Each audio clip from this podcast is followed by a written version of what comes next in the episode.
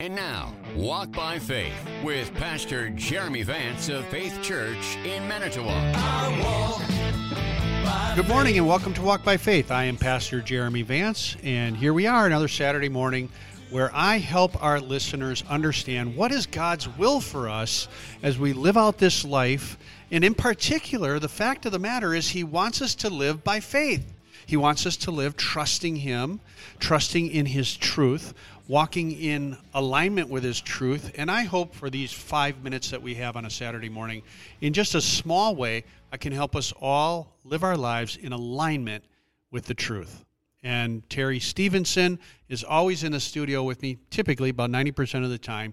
And he's the one that really produces the show. All I do is talk, and he does everything else. So thank you, Terry, for all that you do to make this show a reality. Well, you're welcome, sir. It's an honor and privilege to be able to do this ministry with you. We've been doing it for a long time and hopefully many more years to come. I hope so too. I hope so too. I, we've gotten some good feedback out there as far as people listening, and we just want to encourage you to continue to uh, give us feedback. Yeah. You can uh, email me at jeremyv at faithchurchmanitowoc.org or um, you can just look up Faith Church on the website and easily contact me that way. Or if you want to go on WOMT's website, Seehafer Broadcasting, and, uh, let them know as well. Absolutely. Today, my friend, we want to talk about a subject that I think a lot of people debate.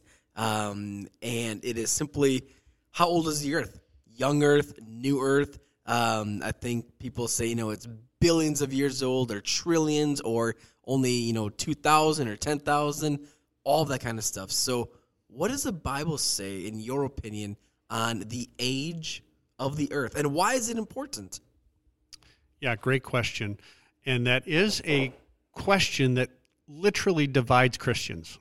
Um, and you hit the nail on the head. It is controversial. And so, even whatever I say, no doubt somebody listening will take issue with it. And I will just say up front a little disclaimer I am not a scientist. I am a person who studies the Bible and has been studying the Bible for a number of years. And I have read things on young earth or old earth or all that kind of thing. And uh, so I want to answer, first of all, what I, my opinion as to old earth or young earth or where that is, and what about the six days of creation and all of that. And then the second thing that you raise, and it's important that we don't end without answering this, is what's the big deal? So what? Okay. So, first of all, uh, let me just read to you out of Genesis chapter 1. This is where the controversy lays or lies. It says, In the beginning, God created the heavens and the earth. The earth was formless and void, and darkness was over the surface of the deep, and the Spirit of God was moving over the surface of the waters. Then God said, this is verse 3, then God said, Let there be light, and there was light. And God saw the light, and it was good. And then we were off and running into the six days of creation. Those first two verses, I am of the opinion, could have happened millions of years, or however many years you want to tack on, before God said, Let there be light, and we start into the six days. So again, the earth was formless and void, and darkness was over the surface of the deep. By the way, a little footnote next Sunday, I'm going to unpack that whole idea of darkness over the surface of the deep and the Spirit of God moving over the surface of the waters. I think that's an important point.